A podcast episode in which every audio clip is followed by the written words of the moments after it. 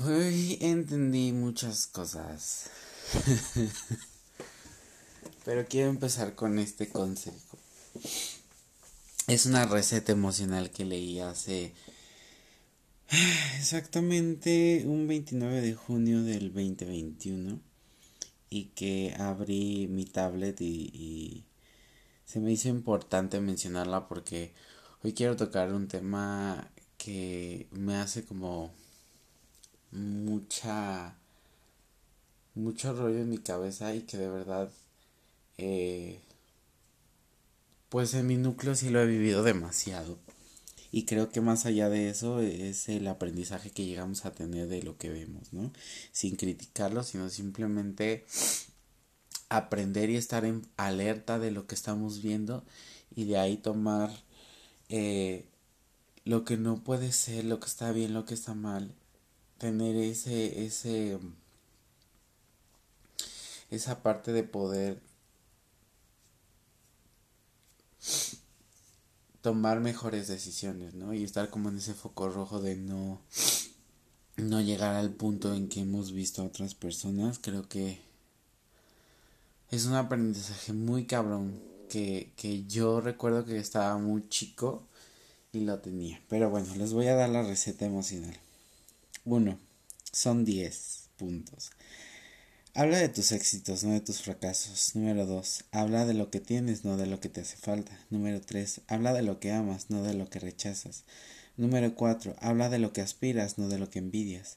Número 5. Habla de tus logros, no de tus frustraciones. Número 6. Habla de cómo tú amas, no de cómo te aman a ti. Número 7. Habla de tu vida, no de, no, no de la vida de los demás. Número 8. Habla de lo que esperas de ti, no de lo que esperas de los demás. Número 9. Habla de tu salud, no de tus dolencias. Número 10. Habla con tu divinidad que está en ti y no del Dios que no debería de estar en que debería de estar en los demás. Que se haga infinito todo lo que te hace feliz. Ama, perdona y olvida. Sea agradecido. O sea, para mí esto fue como de un recordatorio de lo que estoy haciendo hoy en día eh, creo que parte de, de lo que yo he vivido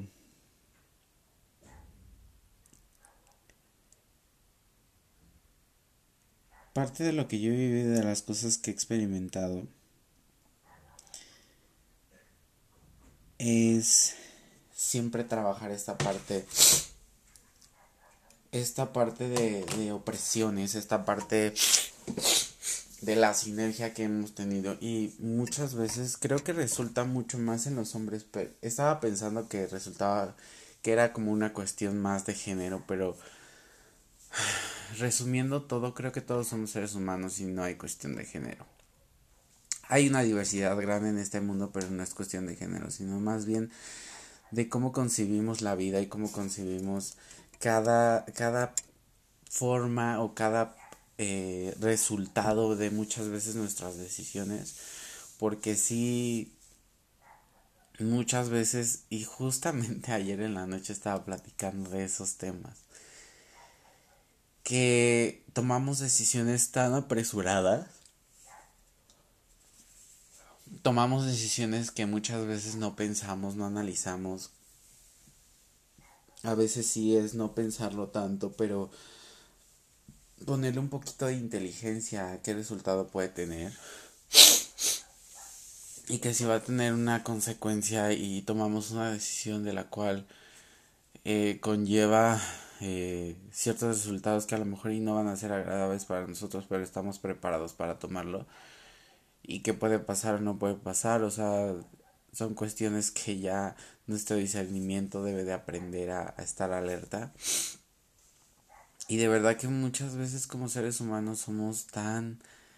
Eh, y lo digo también a modo personal, ahorita que estaba leyendo mucho esta receta emocional, sí es como a, tono personal, la mayoría de las cosas que cuento y la mayoría de las cosas que yo he visto y que comparto lo, lo veo a tono personal, porque es lo que percibo muchas veces, ¿no? De la gente hacia mí y cosas así, pero eso no quiere o no define a las personas o las hacemos eh, ver que son malas personas o no. digo, la percepción que ellos tienen de su vida y lo que dan es lo que reciben, ¿no? Lo que damos es lo que recibimos. Entonces sí es importante como que ver más allá de las cosas. Estaba analizando como muchas veces esta parte de querer hacer como, más, más este, diferente este podcast, ¿no? Hacerlo un poco más divertido. También yo soy una persona sarcástica y divertida, pero creo que eso me lo voy a quedar para mí. Creo que eh, la parte evolutiva en la, que, en la que yo he estado y que he tenido en la vida y todo esto que he querido compartir y cómo lo comparto es mi esencia y es parte de lo que yo quiero compartir y cómo lo veo. Y se me hace muchísimo más importante para mí eso. Me da un manso de tranquilidad y de paz y, y, estar hablándolo. Creo que para, eh, ha sido una evolución de la cual he estado muy contento. Hay cosas que todavía me siguen costando trabajo, la verdad, pero es parte de, del proceso que estoy viviendo día con día y me siento más que orgulloso, me siento feliz y me siento listo de, de poder trabajar las cosas, de poder estar como que en esa situación de la que ya no estaba antes, de poder recorrer lo que he vivido sin, sin sentir o darle más bien un sentido de mi vida presente. Y eso está súper chido, pero hoy en día creo que mm, la mayoría de los hombres somos como muy intolerantes a las emociones. Una de las partes que estaba analizando es que las mujeres son muy aguerridas y son muy fuertes, pero no todas. Eh, muchas veces generalizamos eh, las cosas o las situaciones, actitudes, formas de vida, percepciones de las cosas que, que las mujeres son esto, son esto y, se están empoderando y bla, bla, bla. Pero también hay gente que, hay mujeres que son, eh, que tienen una connotación diferente a la vida y, y cómo la fortalecen o se fortalecen en ciertos campos, pero realmente eh, somos seres humanos y la cagamos, pero también estaba como mucho en este entendimiento de los hombres que somos muy insensibles ante muchas cosas, que somos muy aguerridos a eh, como a que nos valga madre y que nos valga muchas cosas y muchas situaciones y somos muy indiferentes muchas veces eh, con las emociones de los demás y que somos sí eso indiferencia ante las emociones de los demás y los conceptos de vida y no hay respeto y somos muy intolerantes ante diferentes formas de vida. Eh, somos muy emocionales en ese aspecto los, los hombres, pero tomamos este valemadrismo muy cabrón y creo que eso está afectando a muchas actitudes y muchas formas de cómo debe de ser las cosas en nuestra vida y que muy pocas muy pocas personas, es que lo he visto y lo he analizado y por actitudes la mayoría de los hombres eh, son agresivos, o sea, sí son resilientes en muchos aspectos y muchas cosas, pero somos también voluntarios, o sea, a mí me decían mucho que era este... Ay, ¿cómo me decían? Se me fue la palabra. Señor, olvídame, por favor. que era muy caprichoso, que yo era una persona muy caprichosa, que me gustaba hacer las cosas en el momento. Y lo estaba como analizando mucho y lo estaba desglosando porque ayer me... Este fin de semana me pasaron dos situaciones. Me quedé de ver con unos amigos y me quedé de ver con una persona que iba a tener un date. Y yo dije, bueno, ok, que ya les platiqué en el capítulo anterior. Sobre este date. Pero me estresa como mucho el hecho de que no respeten tu tiempo, no respeten como está este rollo de, de tu persona y que cuando pasan ese límite a mí me caga. No piensan en los demás, solamente piensan en, en, en el bienestar de ellos y lo, tra lo quiere transformar así como de es que yo te quiero ver pero tengo este tipo de situación, ajá, y yo sé que son cosas y situaciones que llegan a pasar de un momento a otro y que no las puedes controlar. A mí me ha pasado, lo he hecho, pero soy directo. Sabes que no puedo, te voy a ver otro día. Punto. No haces un tema, no agrandas, no, ¿sabes? O sea, eres directo, conciso. Y parte de la disciplina y parte de ser como... Eh, bien hecho en tus cosas y la forma de cómo construyes, creo que parte de parte mucho como este rollo de, de, de poder trabajarlo, de poder asimilarlo, de poder llenar otro tipo de, de,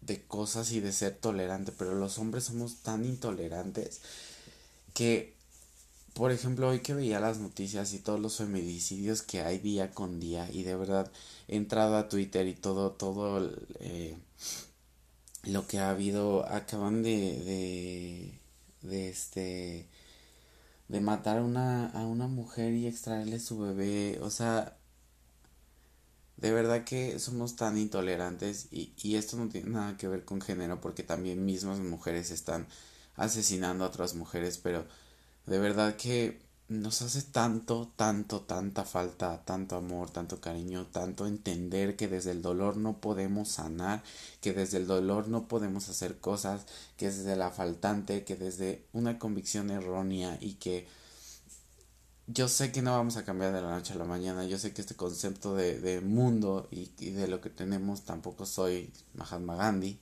pero el pinche concepto que tenemos de las cosas, de la pinche necesidad de estar vociferando, yo creo que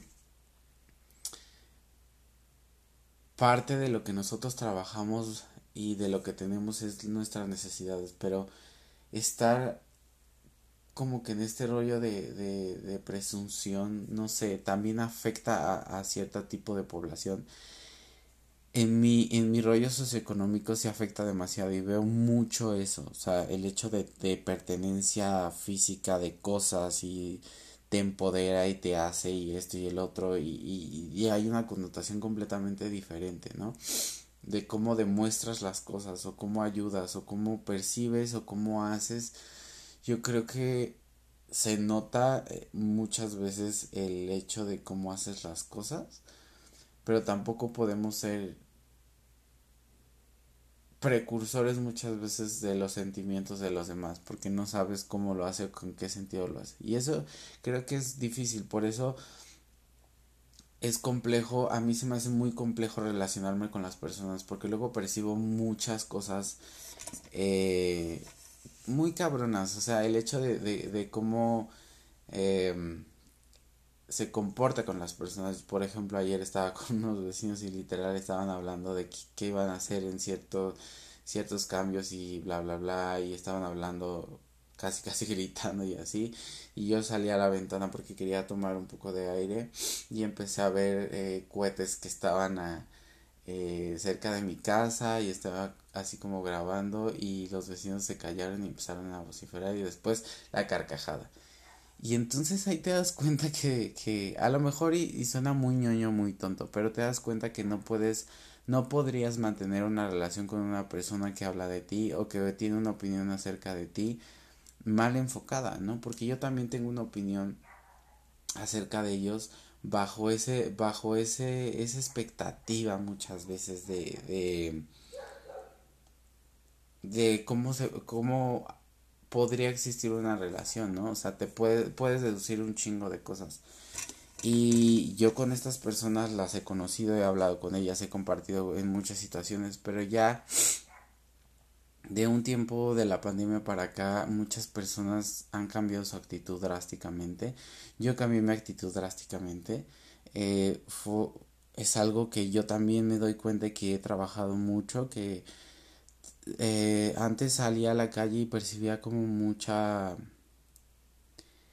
eh, mierda entre, entre nosotros como personas y que nos tirábamos y que era como este sentido de presunción y ahorita voy por la vida feliz. La verdad salgo, me río con mis papás, les hago, hago bromas, hago, porque yo soy así, soy súper sarcástico y tengo un humor súper ácido, doble sentido. mis papás ya me conocen, que de hecho no les gusta esa parte de mí porque soy un poco doble sentido, pero trato como de no ser tampoco... Eh, pues sí, pasadito de lanza, porque luego a veces si me paso de lanza no tengo muchas veces filtros. Este, pero no recuerdo se me olvida muchas veces que estoy mis y luego sí se enojan. Y, pero con la que me llevo un poquito más es con mi mamá. Y con ella tengo una sinergia bien padre. Entre risas y sarcasmo y doble sentido, creo que nos la pasamos súper bomba. Eh, con mi papá sí es un poquito más difícil, pero todo chido. Pero ayer estaba analizando como mucho eso, ¿no? Y la gente se te queda viendo. Ahora entiendo a las personas que bailan y hacen tontería y medio en la calle y gritan y cantan y la gente se les queda viendo así como que, ay, qué pedo con este güey, bla, bla, bla. Porque simplemente estás feliz y irradias felicidad. Y a lo mejor hay gente que es seria, a lo mejor hay gente que sería carcajadas y, y ya, o sea, la vida está pasando y punto. No es algo que te deba de ofender o que te deba de hacer reaccionar, ¿no? Si crees que la gente es pendeja y tienes esa mentalidad, está chido por ti. Si a ti te funciona, pues sigue eh, en tu vida y respeta a los demás. Parte de la tolerancia yo creo que es las diferentes formas de vida, ¿no?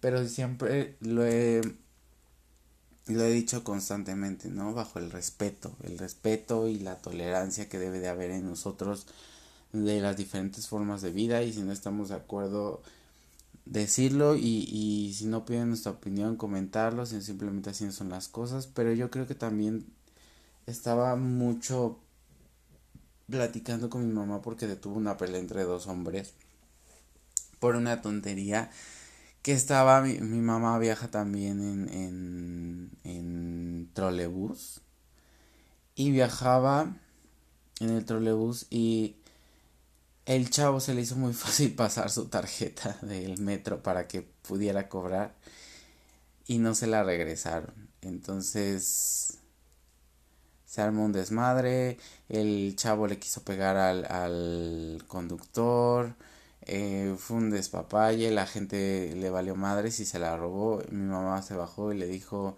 ah, porque ese chavo se puso medio loco y empezó como que a, pues sí, a agarrar coraje y le dijo al conductor que se bajara, que se iban a partir y quién sabe qué, se bajó el conductor, se enojaron, bla, bla, bla, fue un desmadre, mi mamá se bajó, detuvo la est, la, la esta iba a decir, detuvo la, la pelea y explicó cada situación de cada persona y que nadie tuvo la culpa sino simplemente una persona inerte de la vida que no puede pensar más que en ella y afectó a ese chavo porque a lo mejor y pues era su tarjeta donde había eh, metido dinero de toda la semana etcétera.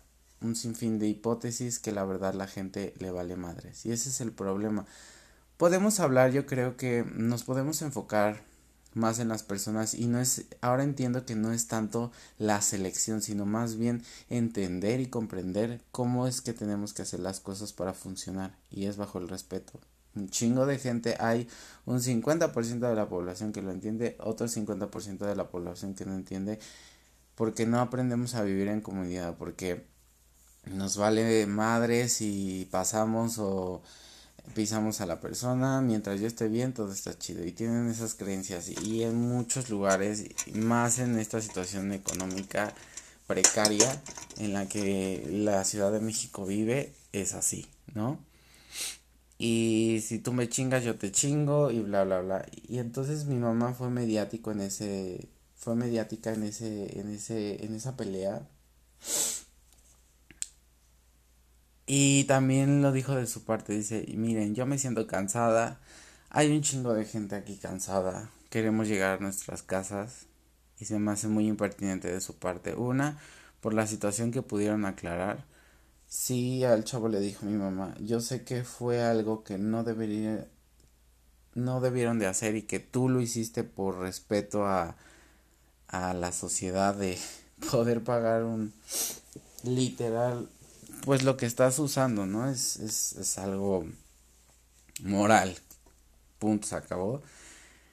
A una persona que no pudo entender eso y se benefició con lo que hiciste, que a lo mejor y, y más bien, o sea, fue incongruencia tuya, porque ¿quién hace eso?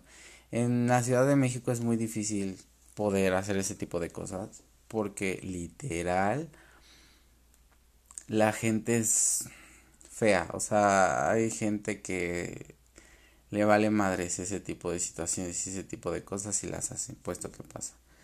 Y se calmó la situación y pues ahí nos damos cuenta y es el ejemplo que yo quiero dar, que muchas personas lo entienden, muchas personas no lo van a entender y esto va a seguir y esto así será y es luchar en contra no tanto de eso, sino más bien el resultado de las cosas que muchas veces tenemos en nuestra vida es las decisiones que tomamos. Y parte de ello que, que los hombres somos como muy insensibles y ha habido como mucha violencia de género de hombres a mujeres, a transexuales, a gays, eh, porque somos intolerantes a las nuevas formas, a la nueva forma o a la normalización de ciertas actitudes, cosas, formas, formas de vida, eh, gustos personales, etcétera. O sea, debe de haber una apertura a nosotros a la evolución, no generar como este estigma o este rollo eh, tonto de creencias y, de costumbres arcaicas que ya fueron, o sea, ya estamos en un siglo y, y lo defiendo y de verdad que sí, hay que defender eso. Estamos en un siglo completamente diferente, donde hay una apertura completamente diferente, donde se trata de evolucionar y de respetar las cosas y decisiones de los demás, más allá de si tenemos un juicio o si tenemos una observación. Yo creo que eso sí lo tenemos, debemos de tener un foco rojo de que a lo mejor no nos puede gustar una forma de ser, de de vestir, etcétera, pero somos tolerantes, ¿por qué? Porque hay un respeto como tal y hay una expresión de la persona y, y que eso es natural somos intolerantes a que nos digan no, a tener negativas, a que no se hagan las cosas como nosotros decimos, a, no somos abiertos, no tenemos apertura. Esa educación arcaica que había de creencias de que no se puede hacer esto, de que bla, bla, bla, hay que quitárnosla, porque hay un chingo de gente. Yo platicaba mucho este, este rollo porque vivimos en el banco una persona adulta de la tercera edad que está vencida de ruedas y literal, o sea, la están ayudando para que pueda sacar su dinero, y el señor lo que hizo fue pegarle a, a su hija y darle un manotazo bien cabrón. Que toda la gente se quedó viendo así como de qué pedo, ¿no? Y, se, y porque yo, por ejemplo, digo, ok, es una persona de la tercera edad y de verdad hay situaciones en las que dices, ok, hay muchas personas y no podemos generalizar, ¿no? Son personas de la tercera edad, pero hay un chingo de personas que están trabajando, por ejemplo, en el metro que van cargando kilos y kilos. Yo, por ejemplo, repito mucho las palabras, ¿verdad? Pero yo veo una persona luego pasar aquí que vende este nopalitos y es una señora que lleva años, yo, yo recuerdo de que estoy chiquito y lleva años la señora y carga una de, de bolsas, tiene un, carga una en, en la parte de la espalda y se lleva todavía la friega de cargar en las manos.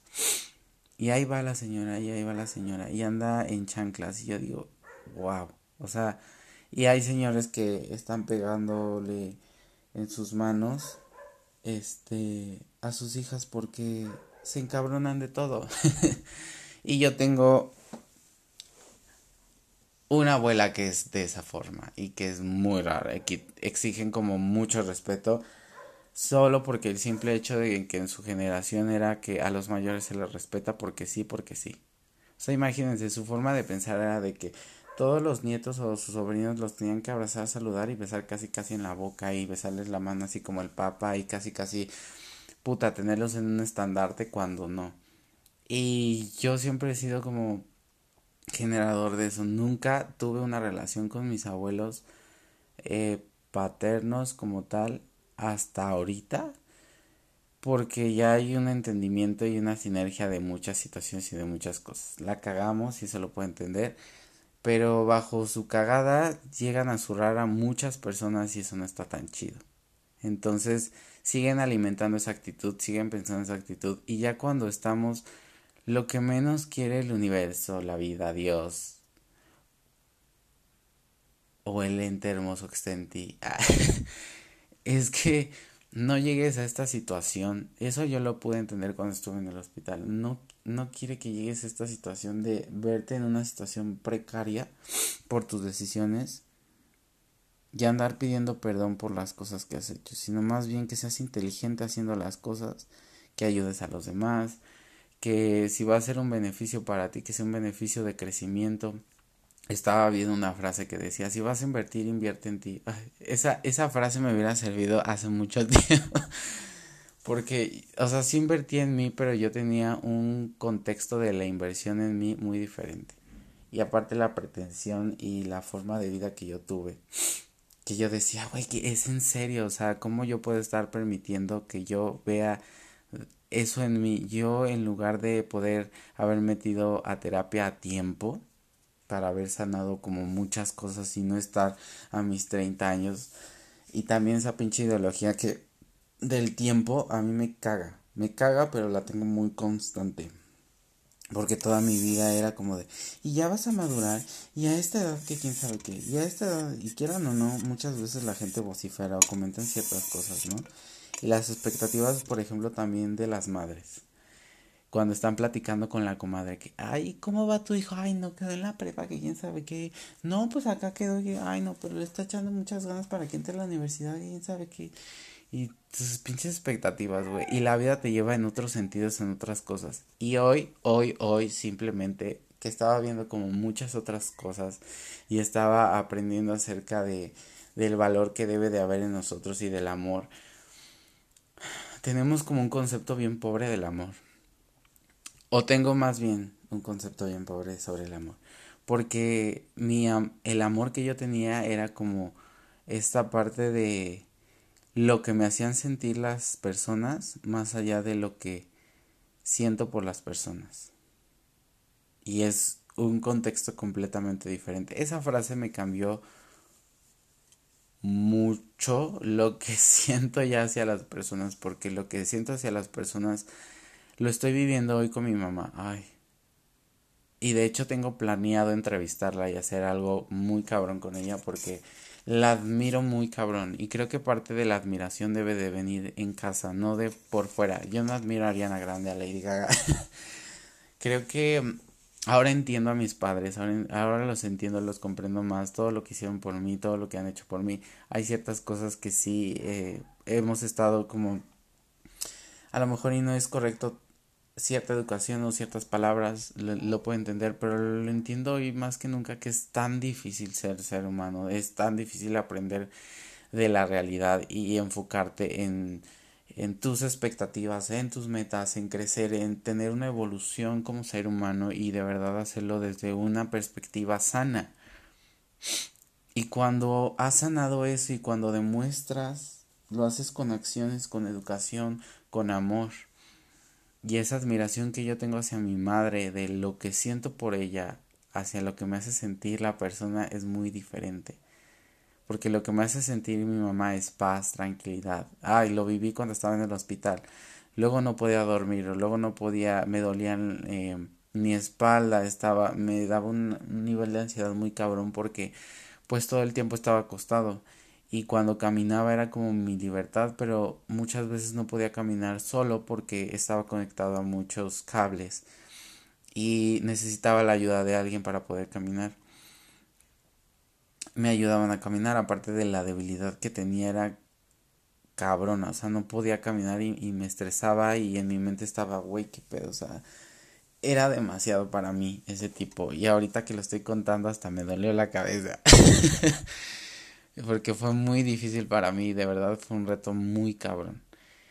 De ahí fue el logro que yo tuve fue como empezar a caminar y empezar a caminar y empezar a caminar. Es bien cabrón cuando te dicen después de la cirugía camina, camina, camina y de verdad uno no lo puede entender porque te sumerges en el dolor, pero cuando lo haces y empiezas a ver esta evolución, dije, wow. O sea, el cuerpo humano y la mente conectadas una misma. Y se nos olvida como que ese, ese aspecto. Y a mí se me olvida mucho con todo el contexto que les acabo de dar. Se nos olvida mucho cuando accionamos a las cosas, cuando no somos empáticos, cuando no hay resiliencia, cuando no hay eh, este rollo de, de, poder ser tolerante hacia diferentes actitudes, eh, de ser, de respetar nuestra forma de pensar, pero de verdad muchas hay muchas frases de empoderamiento y todo ese rollo, pero si de verdad también no estamos razonando lo que vemos, no estamos razonando lo que escuchamos, no estamos razonando lo que escribimos, no estamos razonando realmente y somos honestos con nosotros mismos de que hay situaciones y creencias y actitudes que la estamos cagando y que necesitamos cambiarlas y que en lugar de estar eh, dependiendo de ciertas cosas de lo vamos a hacer nosotros mismos porque el ir a un doble A, el ir a la iglesia, el ir a terapia, el ir a esto, el ir al otro, el yoga, la ayahuasca, lo, que quieran, lo que crean, primero está en ti, en tomar una decisión, en ser honesto con nosotros mismos y espejarnos y decir, realmente soy esta mierda de persona, realmente llegué. Algo que me ayudó mucho en terapia, el doctor me, que fue lo último que hizo, me dijo, ok, vamos a ver quién es Alberto. Necesito que escribas cuál, qué es lo más ojete que has hecho en la vida. Literal, moral, físico, sexual, lo que sea, que, que digas acá, esto es lo más ojete que he hecho, hasta lo más chingón que has hecho en tu vida.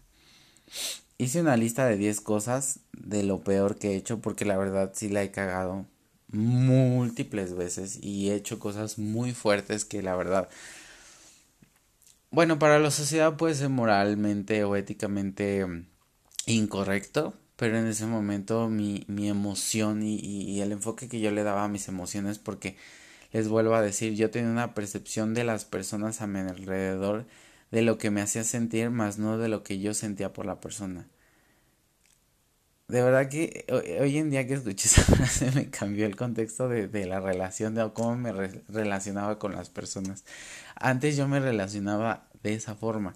Lo que yo sentía por las personas era muy diferente, pero cuando ya había una decepción hacia lo que me hacían sentir, cámara y nos vemos. Y cortaba toda relación con esa persona, sea quien sea. Literal, así era. ¿Por qué? Porque estaba defendiendo mi núcleo, estaba defendiendo mis emociones, estaba defendiendo muchas cosas que de verdad no es que no crea, sino simplemente que hay cosas, no es que sea intolerante, pero de alguna forma debemos de tener estructuras de las cuales no podemos alimentar una forma, una visión y también no podemos estar alimentando a la persona de ser de esa forma.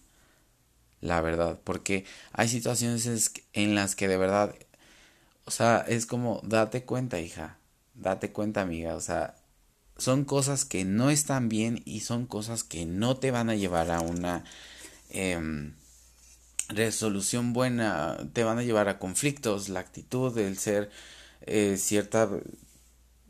Muchas veces el, el ser también déspota, grosero, el tener el concepto muy, muy bajo de ciertas cosas y que no mediamos es bien difícil el tener como esta responsabilidad afectiva cuando estamos contando algo. A mí me ha pasado mucho eso.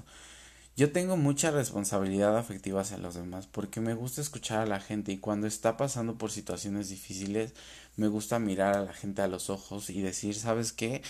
Sí está mala situación, pero este contexto que tú estás pensando es bajo un dolor, bajo una carencia, bajo muchas emociones mal ejecutadas que a lo mejor y no estás percibiendo o no o, o esa percepción que tú tienes a lo mejor y no va por ahí, a lo mejor ya estás aprendiendo algo, a lo mejor ya estás teniendo eh, una sanación de la cual tienes que ver lo que no te gusta de ti, que esa, esa actitud o esa emoción que te hizo sentir no va contigo en esta situación porque sabes que a lo mejor te puede llevar a un contexto eh, pues sí, de, de alguna forma las, las, las situaciones o la tolerancia o la percepción que muchas veces tenemos de las cosas nos llevan a un contexto de una consecuencia, ¿no? Entonces, pues ya te estás haciendo como esa ideología de qué es lo que puede pasar y te estás adelantando algo que no has sentido, que no has vivido y entonces es como de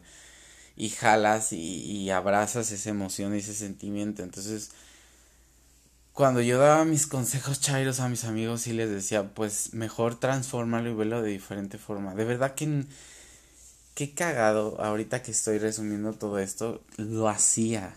Literal lo hacía en mi vida, lo hacía presente en mi vida. Cambié demasiado y cambié en situaciones muy estúpidas. Y me dejé llevar por, por situaciones muy estúpidas que la verdad no tienen ningún contexto. Ay, me... Pero no puedo salirme.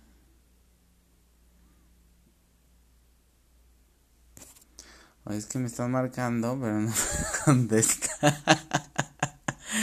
y ya grabando aquí. Pero bueno, ya desmarcaré al ratito. Y entonces me, me, me quedé con esa, esa, ese rollo de, de que yo lo hacía y ahorita todo el contexto que estoy desmenuzando.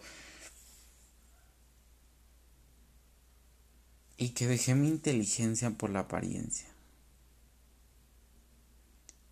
Que hoy en día creo que estamos dejando la apariencia más que la inteligencia, la sabiduría. Y no lo hablo, no lo hablo como con este rollo de ego o de, de, ¿cómo me decían? De privilegio. Porque la inteligencia no es de un privilegio. La inteligencia va, se basa, la inteligencia se basa en la experiencia. Y la experiencia es la vida y son los procesos que estamos día a día o yo decía, bueno, los estudios, esto y el otro y bla, bla, bla, y sí, es parte, ¿no? O sea, es un entendimiento y es una lógica que va a, tener eh, un resultado más, más, este, abierto, te va a dar apertura a, conocer muchas cosas, el aprendizaje, eh, la inteligencia, la inteligencia emocional, te va, te, te va a dar una apertura, pero lo que te da la inteligencia y, este rollo de, de, percepción de la vida siempre va a ser el proceso de la vida y las experiencias que tú vivas es la sinergia que va a ir alimentando todo lo que hemos alcanzado, todo lo que hemos hecho. Porque más allá de lo que podamos ver materializado,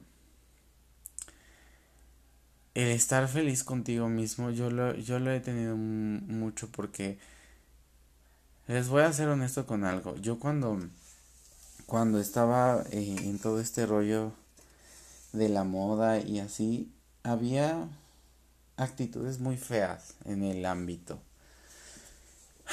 Y era como un, un poquito complejo poder lidiar con eso, porque yo trabajaba les voy a poner el contexto de cómo yo me sentía y, todo lo que yo resumía y todo lo que pasaba en mi cabeza que muchas veces no lo exponía y que no lo hablaba por miedo y por vergüenza porque yo vengo de una situación económica no tan privilegiada pero no me hace falta comida y no me hace falta techo y no me hace falta muchas cosas. Entonces hay un privilegio pero no es que diga puta puedo pagar un Uber cosas y digo bueno perfecto. Lo que puedo hacer es chingarle, trabajar en el ámbito de la moda, chingarle y hacerlo. O sea, literal, dar todo por el todo y bla, bla, bla. Pero tenía un concepto muy básico. Yo creo que por eso también no, no, no, no es que no haya sido exitoso, sino lo tenía un contexto completamente diferente. Entonces, la misma vida yo creo que me dijo, aquí no es, porque viví mucho, mucho mm, abuso por parte de las personas.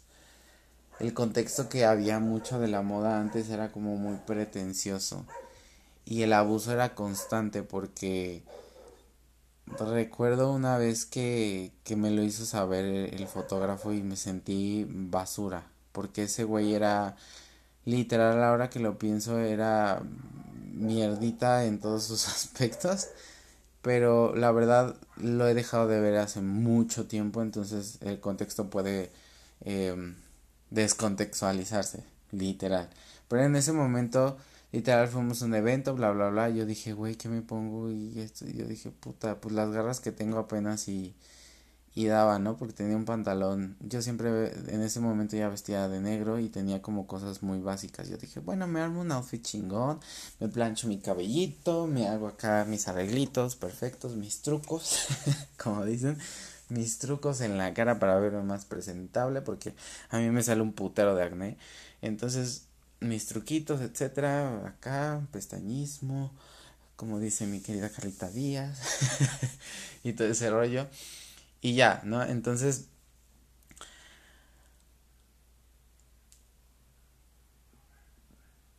Empezamos a hacer todo el trabajo. Lo primero fue la comida. Que me dijeron, ¿y ya comiste? Y yo no. ah, si quieres vete a desayunar quién sabe que yo dije, no, le digo, así estoy bien, le digo, aparte por aquí, era en el Pedregal creo, y en el Pedregal no hay ni tienditas, ni oxos, ni cosas así como en mi barrio. entonces yo dije, qué pedo. Y todo estaba carísimo, entonces yo dije, verga, ¿cómo le? Y ya llevaron, este, ah, los de la agencia nos llevaron tacos, que si queríamos, estaba la cocina, bla, bla, bla. Y yo dije, ah, va. Y me dice el fotógrafo con el que trabajaba, pues si quieres súbete y desayuna, pero con una... Fue súper déspota y fue horrible, de verdad, el comer, yo tenía un chingo de hambre y el comerme esos pinches tacos y o aguantarme el hambre y aguantarme el orgullo, prefería aguantarme el orgullo y tragarme los tacos. Sentí tan feo y me hizo sentir tan mal que esa fue la primera. Yo dije, bueno, ok, no pasa nada. Respira, tranquilízate, todo bien. Esto no lo va este, a estropear, bla, bla, bla. Y este... yo dije, bueno, o sea, ¿qué necesidad tengo muchas veces de vivir este tipo de cosas? Pero yo dije, la moda, la fotografía. Y dije, sí, a huevo, este día va a ser genial. Y, bla, bla, bla. Y me empoderaba y me sentía bien y me hacía sentir bien. Yo dije, bueno, total. Me terminé mis taquitos, empezamos a platicar, íbamos a ver qué pedo, dónde iba a estar el, backstage y todo este rollo, porque vamos a hacer un, render eh, para que se tomaran, eh, no, no recuerdo cómo se llamaba, que es un back que iban a, hacer con diseño, iban a poner una silla, bla, bla, bla, para tomar fotos. Sí, es como un back o algo así, no me acuerdo cómo le llaman. Porque hace mucho tiempo que dejé de hacer fotos así. Y no recuerdo, y ya sé que lo que bien se aprende no se olvida, pero tengo como situaciones ahí que... Cosas que yo pasé y traumas muy cabrones. Entonces, em, yo trabajé en, este, en esta fiesta. Pasa que terminamos, creo. A ver, déjenme recordar. Sí, terminamos el render y todo, acomodamos, bla, bla, bla. Pero yo dije, ¿por qué vergas tengo que acomodar esto si a mí me toca la fotografía, no? Y es que ayuda a esto. Y ayudar a... Ah, porque este vato estaba casado. Y tenía un esposo que era, creo que diseñador gráfico, arquitecto, no recuerdo. Y hacía todo este tipo de cosas. Entonces, según yo, lo habían contratado para eso. Nunca me avisaron. Yo estaba destinado para trabajar en lo que es la fotografía, la edición, etcétera, y ser asistente del fotógrafo. Más, no. Bueno, explotación, ¿verdad? Porque México lindo y querido. Este, después de eso terminamos, pues también hacía hambre, no comimos. Y yo decía, verga, ¿qué voy a hacer? Bueno, pues ya era momento, tiempo de ir a cambiarse porque pues nuestros outfits y bla bla. De ahí me dijo este ay, pero es que no tengo nada que ponerme, quién sabe qué, y la ropa, y tengo que ir a la casa por la ropa. Y le digo, es que ya traje mi ropa. No, bueno, quién sabe qué, ay, pues me voy a ir a comprar, quién sabe qué, bla, bla, bla. Y yo dije, bueno, pues me van a pagar porque...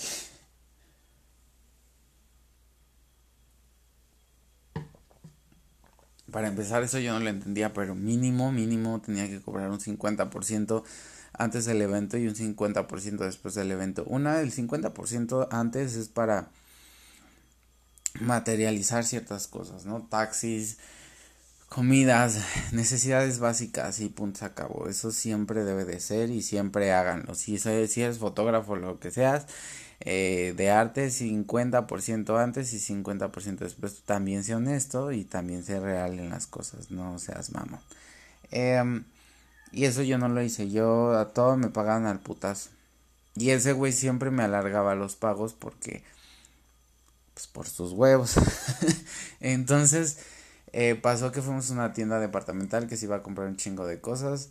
Me encaraba como, ay, y este y el otro, y se ve padrísimo, y la chingada, súper pretencioso, su actitud siempre fue como muy eh, rebuscada a ah, yo tengo, tú eres esto, tú eres mi gato, casi, casi, y siempre me trató de una forma muy rara. Me daba la oportunidad y todo ese rollo, pero siempre me trató de una forma muy rara, la verdad. Y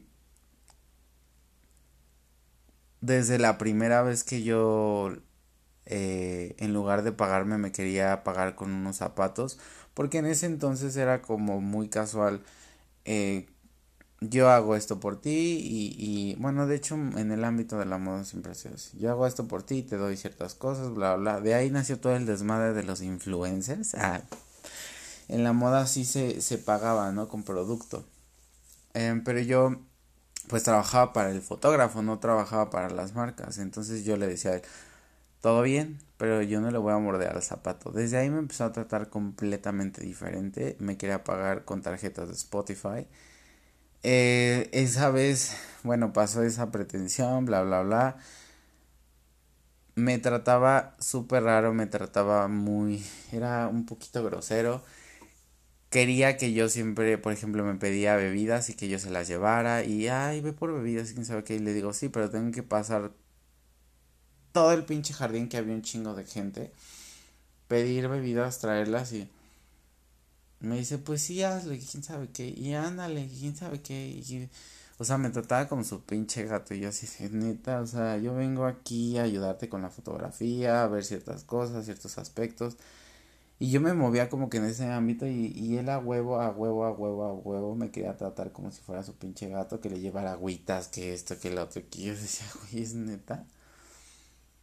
Y pues me planté y dije, bueno, orientaba como que a los actores para ver si querían tomarse la foto de la agencia porque era el aniversario de la agencia y había hecho una fiesta, conocí un chingo de gente. Ahí conocí a Alejandra Ley, que es a toda madre, pinche vieja, la amo. Eh, conocí también a este de Zona Trendy, que ya no me acuerdo cómo se llama. Y a su esposa, unos güeritos. A toda madre, unas personas muy lindas. Eh, y otras que tampoco no, ¿verdad? Pero no se vale hablar de esos temas. Pero me la pasé chingón y todo. La verdad fue muy divertido. Terminó la fiesta. Yo la verdad ya estaba hasta al queque, estaba súper cansadísimo, ya me quería ir. Este güey quería tomar. Eh... Y nada, total me fueron a dejar a mi casa en un Uber pero sus preguntas que hacía, ¿y tú cómo te vas a ir? Y yo así de, y nada más traía como 20 pesos de mi carterita. Y yo recuerdo esa vez, yo dije, verga, no creo que pasen los pesos ahorita. y yo dije, no, pues este, sí. Ah, recuerdo que dije, no, págame y ya, pues yo me voy en Uber y la chingada, o sea, no tengo ningún pedo y, y ya. Y me dijo, ay, no, este, mejor yo te llevo a tu casa y quién sabe qué. Y yo dije, ah, pues sí, está chido. Le digo, pero ¿cuánto es cuando me pagas? No, mañana que, que me transfieran y quién sabe qué, bla, bla. De ahí fui el pago, me, me dieron el, el, pago. Mentira, fui al otro día a su casa. Ah, tuve que ir al, otro día a su casa para que me pagara.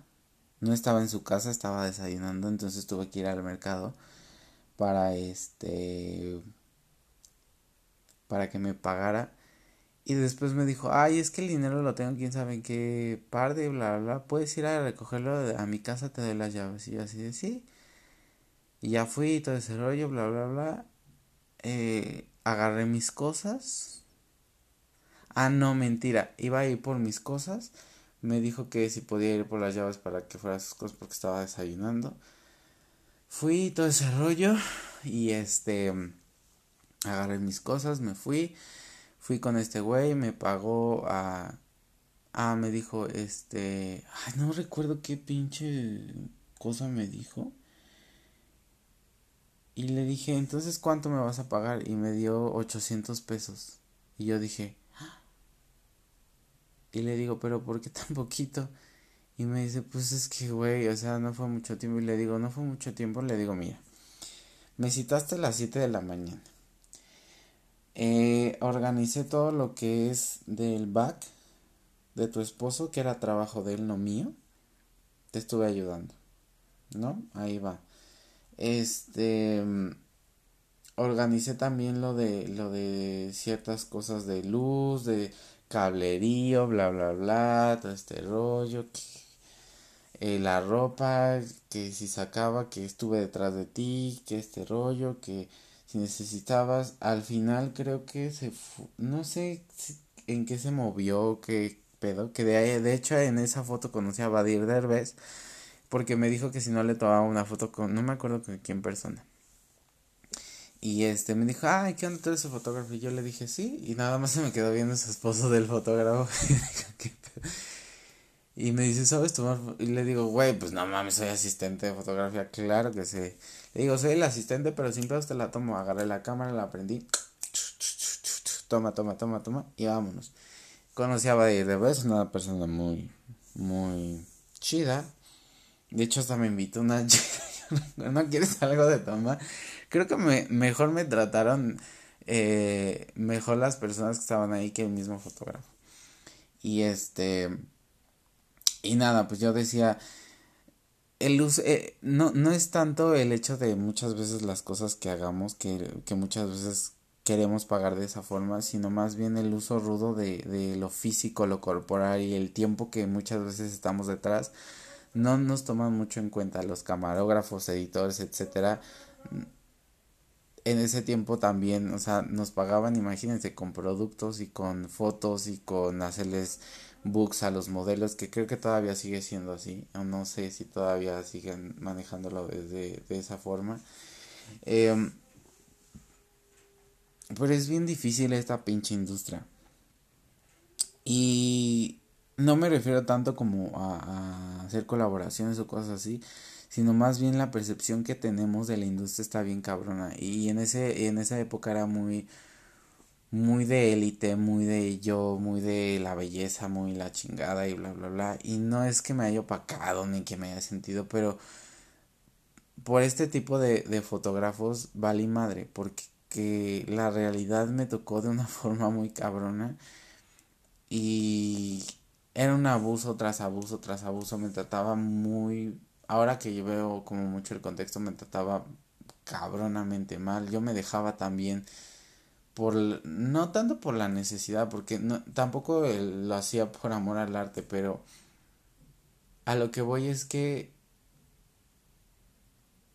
meter tus gustos y las cosas que quieres hacer y que haya este tipo de abuso y que, por ejemplo, yo, yo, este, cuando pasó lo del, lo del Uber, ¿y cómo te vas a ir? Y todo ese rollo, yo decía, güey, tengo 20 pesos en la, en la cartera. Y él sabía mí, siempre supo mi situación económica. Y no porque no tuviera lana, sino simplemente porque había cosas en las que me pagaba, luego no me pagaba, me decía, bueno, es que vamos a tener sesión de fotos con tal persona y luego nos cancelaba y yo iba y gastaba de mi dinero y a él le valía madres a veces me decía, bueno, pues vamos a desayunar.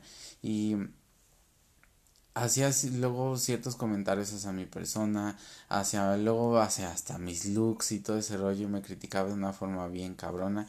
Y él quería hacerse el gracioso, hacerse verse bien, siendo este como atento y todo este rollo y bla bla bla y ay no pasa nada y, y caía bien y todo ese rollo porque pues la verdad es una persona socialmente abierta.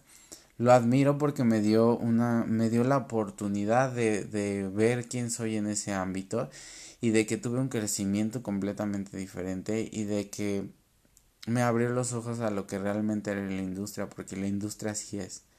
De verdad, hay gente muy linda, de verdad. Hay gente muy chida, hay gente muy...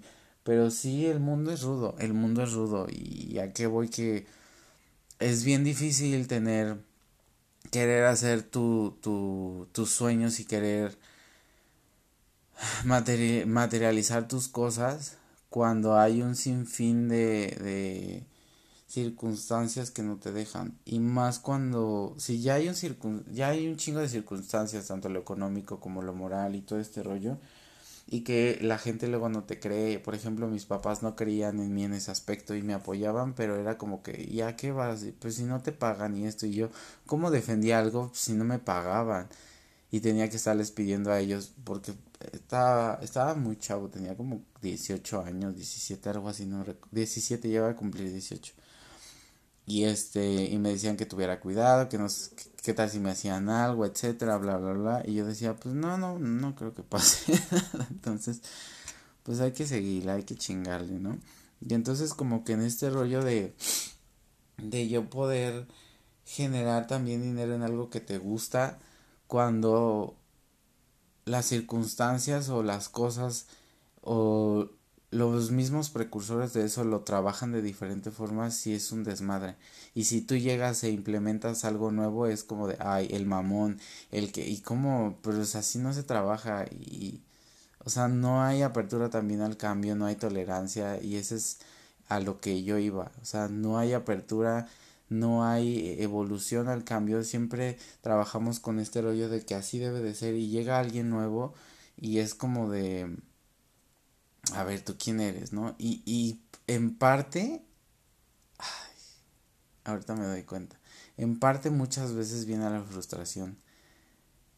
Y yo sé que no nos podemos responsabilizar, que muchas veces, pero las acciones que nosotros tomamos no sabemos cómo van a reaccionar en otras personas y es bien feo. Entonces sí es importante pensar en cómo, cómo realmente estamos haciendo las cosas porque eso conlleva a terceros. O sea, no podemos quedarnos nada más en nosotros.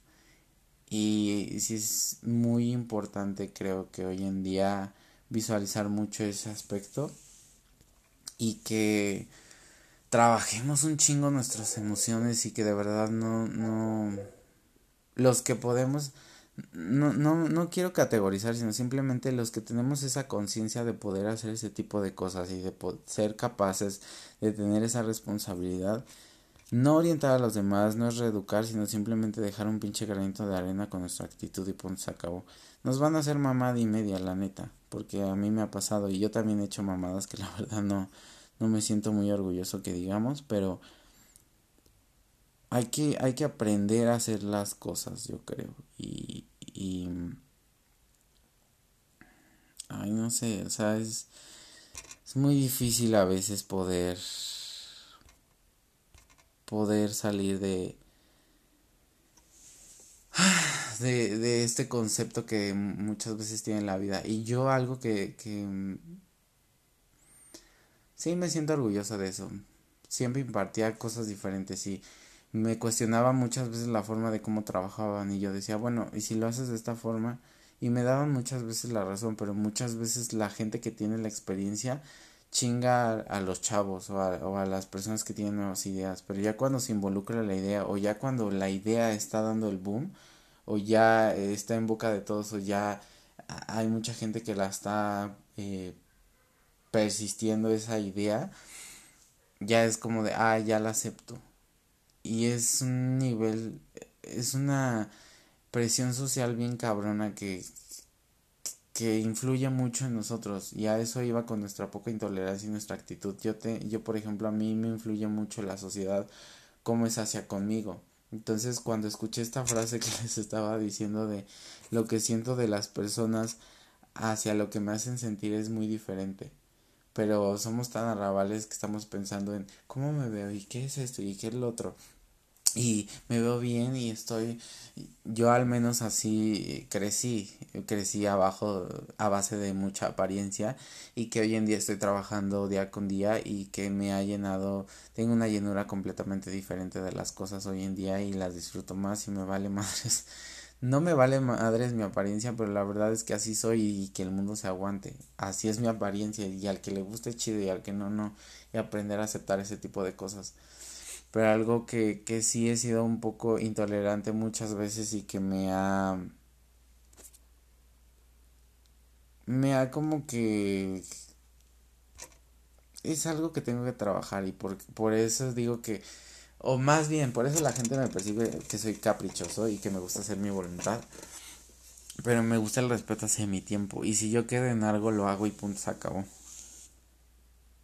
Entonces, no soy como una persona que espera a la otra persona a ver si quiere o no quiere, sino simplemente si tú lo haces, ok, tienes la responsabilidad de que si pasa algo, lo digas y punto, se acabó. No media hora antes, no. O sea, hay una responsabilidad hay tiempo, si nos damos tiempo para hacer las cosas y lo que nos importa le damos no prioridad, pero le damos el tiempo, el respeto que debe de tener esa persona en diferentes situaciones, ¿no? Y a mí, por ejemplo, yo percibo un respeto cuando la persona lo hace en, en, una, en un tiempo conveniente donde no... Por ejemplo, a mí lo que me hicieron el, el domingo lo que me hicieron el viernes en el date fue como de... La verdad, este chavo yo dije, va, toda madre, o sea, no, no me conflictúa, pero sí me encabrona. Bueno, no me encabrona. Me molestó la situación.